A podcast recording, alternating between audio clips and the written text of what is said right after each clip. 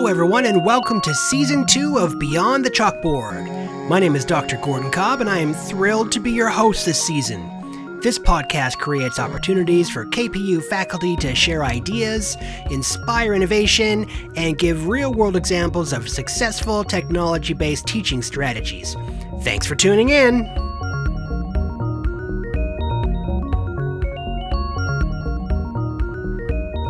On episode 1 of Beyond the Chalkboard Season 2, I am talking with Candy Ho, a faculty member in the Educational Studies Department at KPU, where she teaches the courses Introduction to Higher Education and Post University Transition. On this episode, Candy and I talk about the importance of creating welcome videos, connecting with students online, using video as an assessment tool, and incorporating podcasts into curricula. Let's get started. Okay, so I am here with Candy Ho. Candy, say hello. Hello. It's really great to have you on Beyond the Chalkboard. I wanted to ask you if you could tell us a little bit about who you are and what you do at KPU. Okay, well, I am currently a faculty member in Educational Studies, Faculty of Arts, where I teach my dream courses. So we're talking about transition courses to and from university. So Introduction to Higher Education, which is Education 1100, and then 4100, tra- Post University Transition, which helps with students' career development and beyond. Wow, awesome. And how did you end up at KPU? I was working at um, Simon Fraser University for about a decade in student affairs. And if you can imagine a wide range of jobs from student orientation, campus life, academic advising, residence, careers, you name it. And then I realized what I really like is helping students with their careers and also teaching. So found myself in a role in uh, cooperative education as a faculty member. And then then it came another realization that I just I really want to teach in ed studies in those particular courses. So after applying uh, for a couple of times and talking to a lot of folks and conducting information interviews, I found myself here. Perfect. There's nothing like having your dream job, right? I, I pinch myself because I'm like, am I still in this job? Yes. Oh my gosh, life, it's amazing. So, Candy, I wanted to ask if you could talk a little bit about some of the technology that you use and how you're integrating it within your classroom to further student learning in higher education. And the first thing I want to talk to you about is your welcome videos. Okay, so these welcome videos I, I create using Adobe Spark, and um, I am in no way uh, well versed in making videos at all, but the program itself makes it extremely simple. Um, I create lines, so basically introducing people about the course, why they should care about the course, and then my expectations as an instructor, and then welcome, looking forward to seeing you during the first week. So these simple lines, and each one um, allows you to create a slide, maybe choose an image or a photo or even a video that you've recorded, pick some background music, record all of your lines, and then you're done. You're creating literally less than one minute of a story to introduce your course to the class. That's really cool. I do the same thing for my classes, but I just do it in QuickTime using the built in camera. And um, I'll often hook up a USB microphone so that mm-hmm. the audio is a little better. And the feedback that I get from students is that when they get that link to the video, I put it in the Moodle site. Um, you can either stick it in Kaltura and run it from Kaltura, or I run a YouTube channel, so I just um, embed it from my YouTube channel. The students tell me that when I do those introductory videos, it gives them a feeling or a sense that they know me before the class begins. So when they show up, they feel a little bit more familiar and it's not as scary to show up to a class where you don't know anybody because you already feel like you know your instructor a little bit. And getting that feedback was uh, a bit of a revelation for me because I was just doing it because it seemed like the most direct way for me to tell them, you know, here's your here's your textbook and show it to them, and please bring a pencil because we're doing music theory and you can't use pen, and here's my expectations. But I didn't take into consideration the um, the aspects of student wellness that would inadvertently come out of that And it also gives them a chance for me to get to know my personality a little bit because I, I'm very fun in my classes. I like to use humor a lot and sass uh, to to help students feel more comfortable so that it's not super serious and that I'm not a super serious guy and you can come and talk to me, you can ask me questions. And so now I make it like absolutely a for sure thing that I have to do for every course that I teach. It's mandatory for me because I know that it has different kinds of impacts for the students. That's awesome. And for the audience that are not watching this interaction, basically, I've been nodding my head at every single one of Gordon's words. so true. I wanted to also ask you you told me that you use a program for connecting with your students if they can't make your office hours.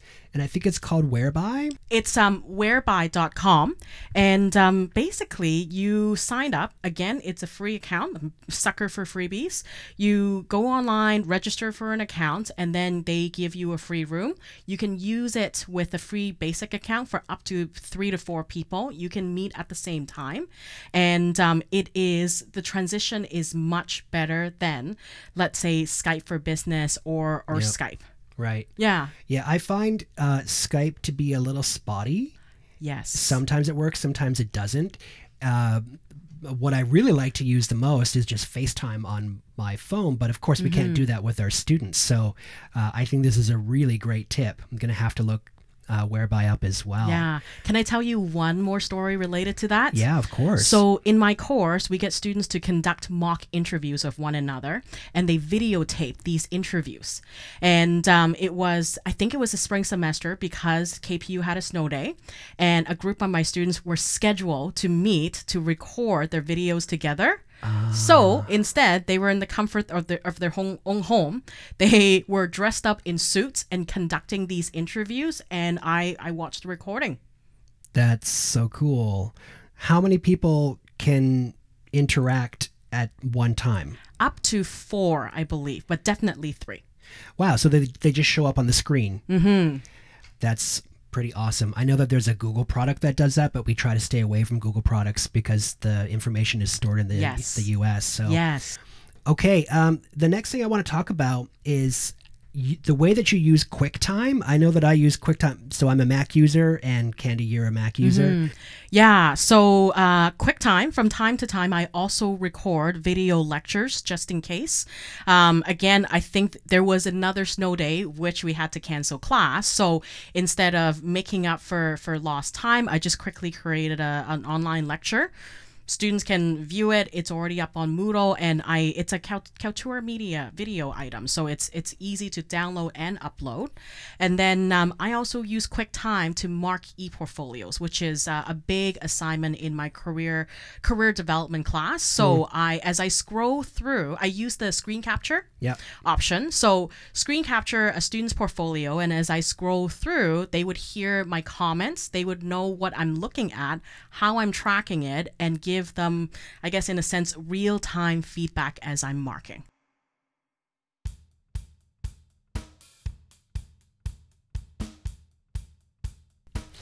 So why would you do an audio feedback uh, method instead of just like um, a written feedback method? There's there's actually um, I, I think practical sense. I think I found I found that it saved me more time, but I've received really good feedback from students saying, you know what, it's I, I like the sound of your voice. It's calming to, to hear your feedback along the way. And um, I guess the intonation and, and the way I express myself through the microphone, they can also use it to justify why they got the mark that they received. So, for example, I had a student who came with the feedback. She wasn't exactly happy with the mark, but she's like, you know what, I can understand because you were, it's like you were sitting next to me explaining what I can do better with my particular e, e portfolio and what I need to know in the future.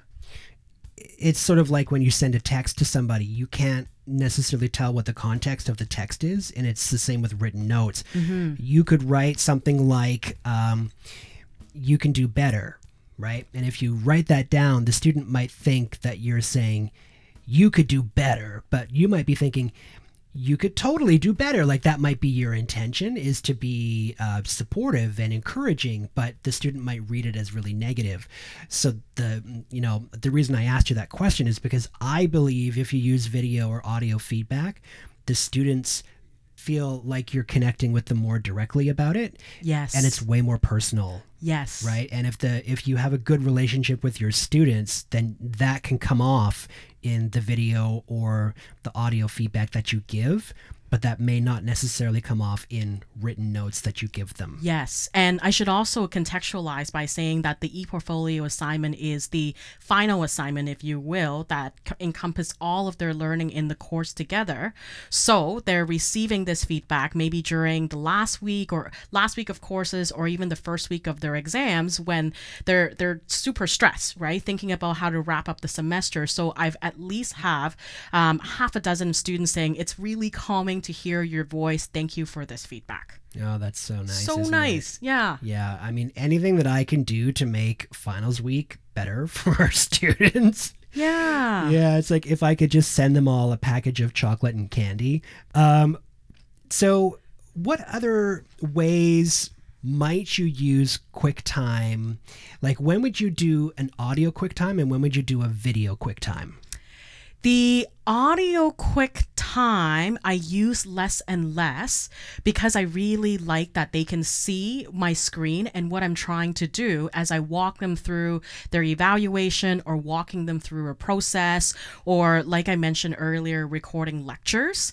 Um, I would for example, if there is a um, if there's a discussion that's happening during the the week, um, and as I glean through all of the groups and their discussion, I, sometimes I'd like to make a summary of tying everything in together and making sure that the the, the learning is amplified for all of the students to, by summarizing. yeah i think you can also do this same process in kaltura Uh, I was Ah. talking to Robin Leung, who works here at the Teaching and Learning Commons, and he told me that you can do essentially a QuickTime video in Kaltura, that it sets you up to do that. And then it also puts it directly into Kaltura, which can put it then directly into your Oh, Moodle. perfect. And I just haven't had the time to check that out yet. Yes. Um, because I'm an old dog and I'm, you know, still set in my ways and trying to learn new tricks. But um, I think I'm going to try that because I think it'll essentially just use the same camera that QuickTime does on Yeah. your on your computer, but it'll put it directly into your Moodle, which saves you a step. Exactly, because the uploading sometimes, depending on the size of the file, it takes a long time. so that's time. that's great. Thanks for the tip. Yeah, we'll have to check that out together. Yeah. And hey, I'll- thanks, Robin. Yeah, shout out to Robin Leung.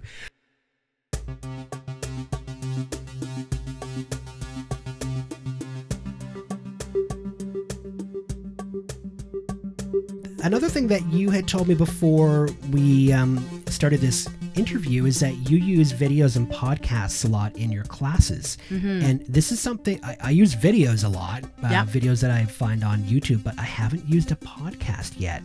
So tell me how you how you do that in your class. Unpack that for me. Yeah. Okay. So I should start by saying that I am a podcast junkie. Um, I I I like to relax. When I relax, let's say if I'm doing chores, actually no, that's the opposite of relax. It's because I need to be doing something, listening to something as I'm doing chores. Podcasts are naturally a good way to do that, and because I have a 45 minute commute to and from campus, I also need to be listening to something. So uh, listen to a lot of it. Uh, HBR uh, Ideas Cast is my go-to, along with any of the TED Talks. So whenever I hear something that could be really relevant, because everything is relevant to career development, I try to capture it um, in no more than let's say between three to five minutes, because that's how much uh, of the attention span of, of our students are these days. Yeah. And uh, I, and I play it for them. And when I so I've just started to experiment and I have introduced two podcasts along the way. And what I do is I get them to listen, but also get them to to take notes or draw or think of things that really resonate with them. And then after playing the podcast, then I get them to do a one minute or 30 second quick write on what did you just listen to? How is it related to the course, the objective that we're trying to accomplish that week? And how is it related to their own career de- development and their situation? Wow, that's pretty cool. Yeah. So the one that I sent you, the one I had in mind was the art of the interview, because that particular week we would be doing information interviews. And the story um, that this podcast, the person who is um, who's being interviewed, is trying to show the the host on how he goes about uh, meeting people, meeting random strangers on on the train, and getting to know their life story. Because I believe he's he's got a journalist background.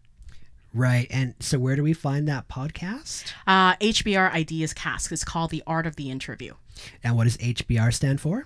Harvard Business Review.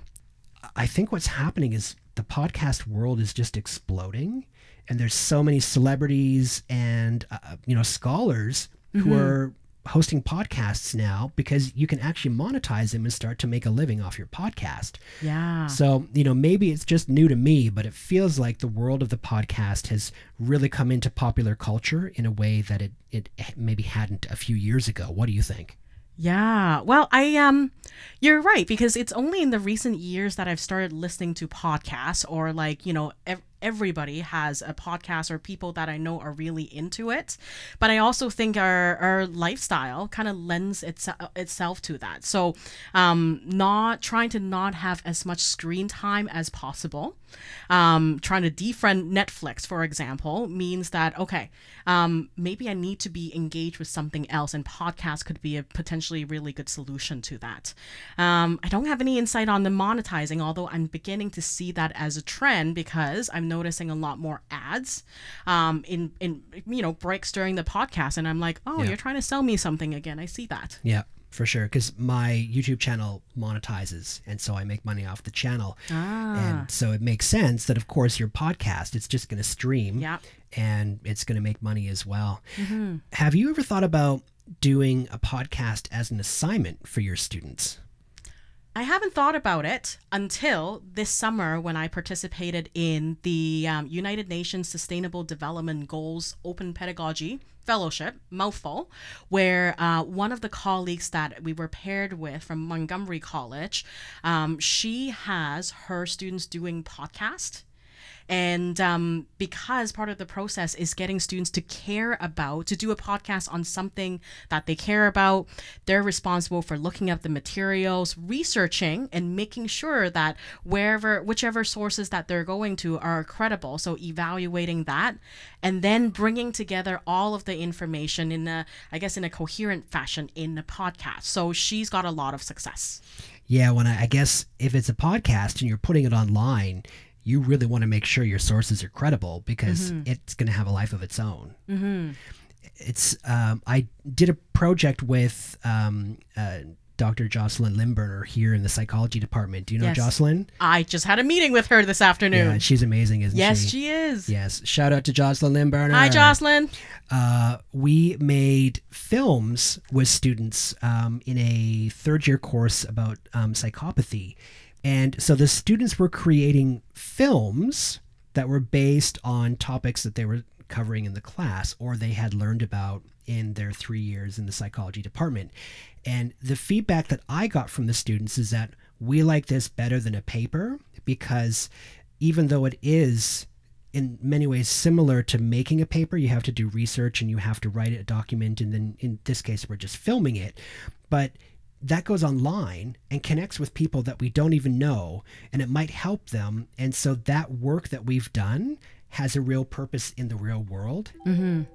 as compared to a paper that gets written, read by a teacher, and then either recycled or given back to you, and it doesn't connect you with anybody, doesn't help anybody except for, you know, me, the person who wrote it. Yes. So I'm thinking podcasts might do the same sort of thing. Mm-hmm. It's a renewable assignment in and of itself, and um, I um, you've sparked an idea for me because for uh, 4100 course, career um, university transition course, students are asked to look at their family history, so their family background, um, any trends and patterns that are related to uh, occupational choices, and then they're asked to also look forward by conducting information interviews with individuals whose career or occupations that they admire that they want to go into.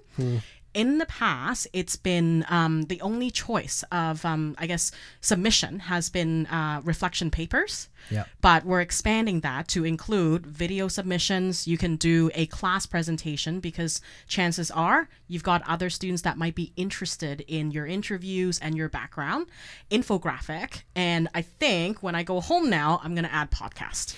Wow, that's great. And you know, the more autonomy you give your students, the more safe they feel in the course because they feel like they have some choice. And just having a little bit of choice makes such a big difference. And maybe you don't want to write a paper. Maybe you're a visual artist and you want to do a collage, or you're um, a vocalist, or you're a writer and you're an aspiring podcaster and now you Mm-hmm. get to do a podcast you know there's going to be so much more buy-in when you get to choose how to deliver an assignment Yeah. I think And that's when they care idea. about something, the quality is always guaranteed to be a lot better. yeah there's ownership Yeah. in that process excellent okay so i thought we could start the rapid fire segment are All you right. ready I am ready. okay here we go favorite piece of hardware My Snowball USB microphone, which you have just taught me how to do, how to use better. perfect um, pc or mac Mac. obviously. Sweet or savory? You can tell from my name that it's sweet. Uh, favorite movie? Uh, lots of Marvel movies are my favorite, but Yes. currently King's Speech comes to mind. Oh, wow. Yeah, an oldie but a goodie. Out of left field. King's Speech. Soundtrack. Something about the soundtrack. Excellent. In a Disney animated film, who do you usually like better, the hero or the villain? I was thinking the the villain that turned heroes, Oh, right? Like there there are a few of them. redemption. yeah. Okay. Wow. If you could have a superpower, what would it be? Um, I think I'm, I'm currently honing. So, in the career development world, we believe that career development is a superpower. So, I'm working on that right now. Okay. Yeah, it's it's coming soon to a theater near you. um, if you were an existing superhero, who would you be? Captain Marvel. Nice. Yes, I love that Captain Marvel was cast as a woman. Didn't oh you love that? Oh my gosh, yes. Uh-huh. Fell in love with her this summer. Yeah, she's Yeah. so good. Yeah. So good. Uh, if you weren't in your current vocation here at KPU, what other career path might you have taken? Okay, you're so you're wearing a jigsaw puzzle shirt. It's been my all-time favorite childhood activity. So my my my dream career would be a jigsaw puzzle assembler if they have such a such jobs. That's a great dream. I'd love to get paid to do this. Yeah. Yeah. I'm a puzzler. uh, name one of your heroes. So the um, person who said career development is a superpower, Sareena Hopkins is my hero. She's the executive director of the Canadian Career Development Foundation. Oh, wow. Okay. Shout out to. Sareena Hopkins. Okay, hopefully she'll hear this. Um, who was your favorite childhood teacher? It's um my dad who taught me how to manipulate paper into really cool origami objects. Oh, Yeah. wow. Your dad. I didn't expect that. That's nice. Hashtag 10 tears. Who was your favorite university professor? I'm gonna lead, go with my amazing doctoral supervisor, Kris Magnusson, who also taught me about career development and how to in- integrate it in life design. who is connected to my supervisor, Dr. Susan O'Neill, who is my hero. Thank you, Susie, for everything. What do you love most about your job? Well, aside from teaching my dream courses, it's the ability to have um, to be able to work with fellow faculty and staff who are passionate about what they do. And really, the cool thing is, I get to choose the sandboxes I can play with and and the people that I get to hang out with. Nice. Uh, what do you love most about KPU? the community. Um, I think the fact that you can say hi to everybody as you're walking across, or at least smile. Um, I think people are very open minded here, and um, being able to teach in the small class size of maximum 35 students really get, get really help you get to build that community yourself and help be part of that community that welcomes students. Very nice. Wow. Okay. My last question for you is advice. So, what recommendation or advice would you give to other faculty who are looking to start using technology in their classroom? Okay, so I've given this a lot of thought. I've got uh, three. So, uh, first, talk to the knowledgeable people from the Teaching and Learning Commons. I'm really thinking Leanne and Robin there because I bug them a lot. Tell them about your goals and what you're hoping to achieve because chances are they'll give you more information than you need. And here's the other thing I really liked about them is because they're natural connectors, they will say, "Oh, so and so is trying to do this. Why don't you go talk to them?" So effectively, you've just found a sandbox and somebody's already playing and starting that. So you're never really starting from scratch, which also is one of the things that I really like about KPU. Um, the last one is a two-parter. So be a learner, but also involve students as part of the learning process. So being a learner means that yeah, we're we're educators, but we're not often the people who have the expertise and knowledge. So Yep. be vulnerable, be open about that, and and failure is okay because I think when I, for example, when I first tested uh, QuickTime for the very very first time, uh, I forgot to turn on the um, the volume for my microphone, so the entire video um, did not have sound to it. And by the time you know, I've got five emails from student going like, I just hear you nodding your head a lot. So we had a laughing uh, uh, you know, ha ha ha moment.